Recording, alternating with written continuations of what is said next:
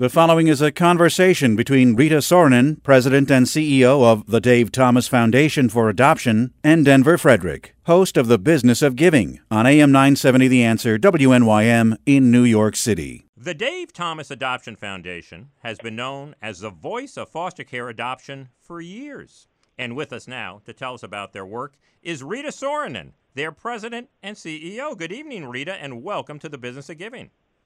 Thank you so much. Good evening to you. You know, the foundation was, of course, founded by Dave Thomas. Tell our listeners who he was. Yeah, Dave Thomas not only is our personal hero, but he was founder of the the Wendy's uh, restaurants across the United States. So people may know him best um, if they've been around for a little while as that face of Wendy's in adoption or in commercials. But what people may not know is that he was also adopted, and so as he was moving um, into the latter part of his career and really looking at how to make sure that the company gave back in a way that was significant. And what felt natural to him was to pursue this topic of adoption, but not just every kind of adoption, foster care adoption. Mm-hmm. And so he created the Dave Thomas Foundation for Adoption in 1992 as an independent, nonprofit public charity that would have one singular focus, and that was to elevate the conversation about foster care adoption, about the children in the system, about the process, and why we need to focus on children in foster care and those who have been freed for adoption, why it's an important conversation. So, um, Dave Thomas really was remarkable in two ways as, a, as an astute businessman who really created um, uh, an incredible brand, but had the foresight to think about serve the community as well. Yeah, what a wonderful legacy. Uh, how many children, Rita, are there in foster care in America who are waiting to be adopted? Yeah, today the most recent numbers are there are 125,000, more than 125,000 mm-hmm. children in foster care who've been freed for adoption. And the important thing to remember about that is these are children who are in care through no fault of their own. They've been abused or neglected or abandoned, and the abuse has risen to such a level and has woven through the courts and this child welfare system um, to the point that parental rights, the ability of those parents to have access and rights to their children, has been legally terminated by the court. Mm. And so these are essentially legal orphans in the United States just waiting for people to step forward and take them on as their own. You know, in addition to that um, stress that you talked about with their families and having to be separated for the reasons you cited, what are some of the more consequential impacts you've seen of children who've um, been in the foster care system? Well, we have, you know, in addition to those children who've been freed for adoption, we have in excess of 400,000 children who are in foster care. So mm-hmm. those children who we hope couldn't go home, right? They they've they've been experiencing perhaps and across the nation there's elevated numbers of parents who are involved in substance abuse, the opioid epidemic, yeah. which renders them almost impossible for them to parent appropriately. So children are removed and placed in foster care. Well, what we need to do is make sure that services are in place so that those parents can parent again that's the best place for children, right? Is their original home if if they're safe and they can be cared for. Because what happens in foster care too often is these children move from home to home.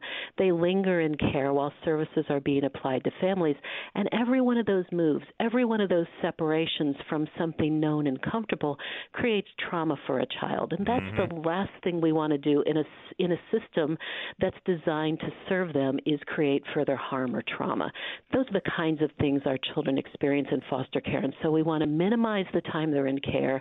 We want to maximize the supports that their families have. And first and foremost, we want to get them home. But if we can't, then we want to get them adopted as quickly as possible. Yeah. And I know all those children who are eligible, you do want to see adopted and find a permanent home and loving family. But with that said, do you have a particular uh, focus on any group of children? We do. We, um, a number of years ago, began to look at where is the most specific need that the Dave Thomas Foundation for Adoption can address. And it's this number that year over year in this country um, really keeps us up at night. Um, every year, around 20,000 older youth, children turn 18 and leave foster care without the adoptive family we promised them. Mm-hmm. Now, we know their long term outcomes are not really good, and not because they're not good kids, right? But because they don't have the safety net of every other 18 year old who, who has a supportive family around them. And so they're at a much more elevated risk of, of not being well educated, of being unemployed, of being homeless, of becoming early parents. And so we really wanted to focus on that target population of children and youth children age 9 and older, oh, children in sibling groups, children who have special needs, mm-hmm. children who are most at risk of leaving foster care without a family. And we, we began doing that uh, over a decade ago to really focus evidence based programs, awareness, and activities around these children. Uh, Rita, give us a little idea of how you work. What exactly do you try to do from, from the beginning of this process to the end in, in getting these kids uh, homes? It's a great question. First and foremost, we want to make sure that the public is informed about these children, mm-hmm. that the myths and misperceptions that surround them are are addressed. For example, we know uh, based on a survey that we did a couple of years ago on Americans' attitudes toward children in foster care and waiting to be adopted, 46% of Americans believe children and youth are in care because they've done something wrong, because they're juvenile delinquents. Ah. If they believe that, then they're not going to step forward to perhaps help with the system. Mm-hmm. So we've got to we've got to remove those stigmas first, stigmas first and foremost, and we do that through education and conversation and social media, all of those those kinds of activities. But then we created a, a program a number of years ago in order to use our funding much more appropriately in a streamlined way to provide resources to organizations to hire full time adoption professionals who utilize a model we've created, particularly for this target population of children and youth, that has shown at an evidence based level to be much more effective at getting these children adopted, children in sibling groups, children with special needs, older youth. And so that's where we put the majority of our donated funding is in this program. And we called it Wendy's Wonderful Kids because mm-hmm. our Wendy's partners stepped up and helped fundraise in their restaurants to help support this program. But today we're funding more than 450 of these adoption professionals in all 50 states and in Canada who work caseloads of the longest waiting children and get these children adopted. Fantastic. Are there any changes in public policy that you would like to see? You know, I I would. Um, there is a, uh, an adoption tax credit that's available to everyone who adopts. One thing that we're working on now is making that fully refundable, so that those folks who who um, could qualify on an income level could get that full refund and not have to um, simply not have the resources that they might need to adopt children. But there are others, you know, more more general in terms of how do we make sure that these children are not allowed to linger in care their entire lifetime there are some children who go into care at a young age and stay there until they age out. And although there has been federal policy that has addressed that, we still have too many children who linger in care and then age out and then making sure that parents who do step forward and adopt perhaps a 16 year old they haven't necessarily saved for a college education you know they haven't necessarily had the kind of resources around them to provide perhaps post adoption resources that the child may need counseling or those kinds of things so making sure there are a robust menu of contacts and mm-hmm. resources for parents who do step forward because these are the children who've experienced the kinds of trauma that they may need some additional help once they've adopted. Well, speaking to those parents, um, who can be an adoptive parent of a waiting child, and what do people really need to think about and consider when looking to adopt through foster care? Yeah, that's a great question. So it used to be that um, adoptive parents were defined as a, a, a, a a married couple, a younger married couple mm-hmm. who would step forward and adopt, and you know uh, that's not the case anymore. Single parents can adopt, um, same-sex parents can adopt, older folks can adopt. People who perhaps have already raised children and don't necessarily want to jump into diapers and midnight feedings again, but would absolutely consider a 12-year-old or a 13-year-old. So the face of adoption has changed significantly. What we say is, if you're qualified, if you're safe, if you can provide those kinds of resources, you don't have to be wealthy to adopt. If you have uh, you know a place for a child to live. They can get to school. They can they can come home and have be surrounded by love and support. That's the kind of qualified parent who can adopt. Now it takes a little bit more than that. So if mm-hmm. someone's interested in adopting, they need to contact their local um, child welfare agency, adoption agency, and we've got a list of those on our website of, of folks that we work with, um, and then make that initial connection because there's required training, there's required home studies to make sure that the home and the and the family is safe, and there's a required period of what happens how do I identify a child that that is is is you know that I'm the perfect home for that child?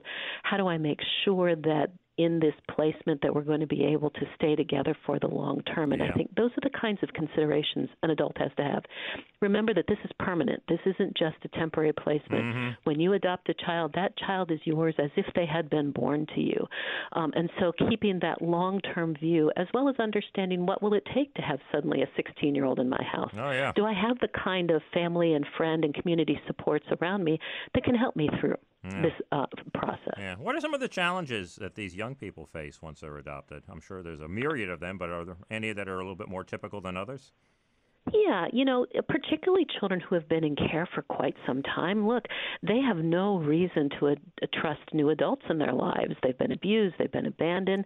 If they've moved from home to home or changed social workers constantly while they're in the system, adults to them are the cause of their problems, not the result of something that um, could be a long-term benefit to them. So it may take some time to really trust and and and gel as a family. And I think we we tell our parents that there's there's there's a need for patience in this process because the youth has every reason to be distrustful.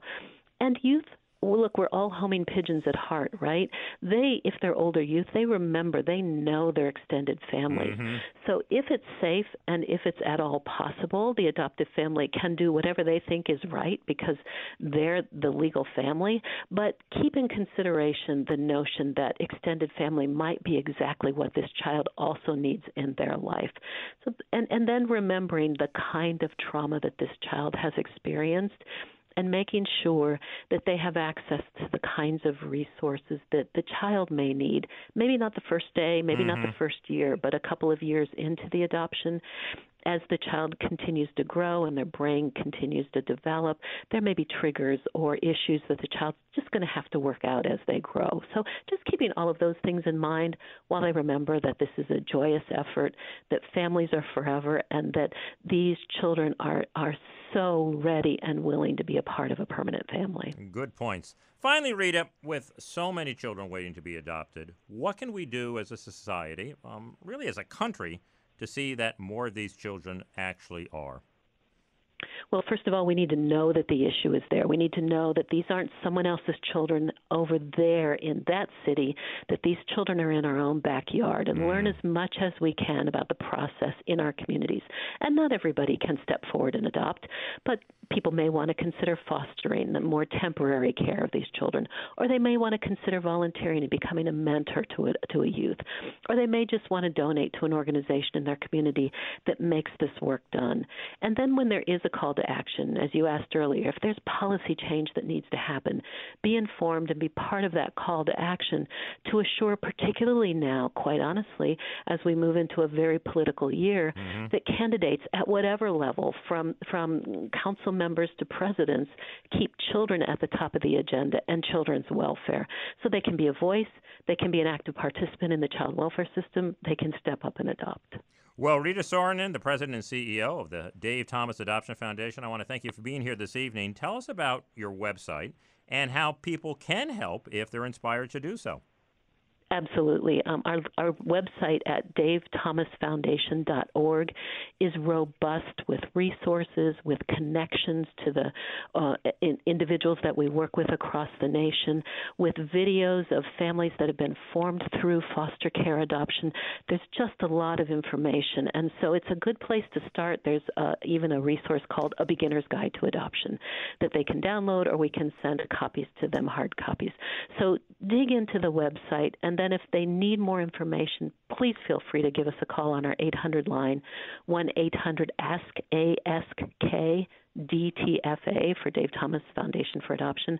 And we've got professionals here who can help walk them through a process, answer whatever challenges they may have, and get them connected to a local resource in their community.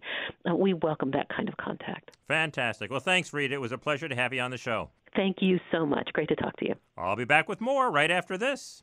The Business of Giving can be heard every Sunday evening between 6 and 7 p.m. Eastern on AM 970 The Answer in New York and on iHeartRadio. You can follow us at Biz of Give on Twitter and at facebook.com slash business of giving.